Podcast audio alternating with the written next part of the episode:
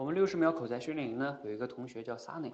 他呢一定是我们训练营中录电台节目训练量最多的几个同学之一。同时呢，他一定是我们这里边写周训练总结最多的同学，没有之一。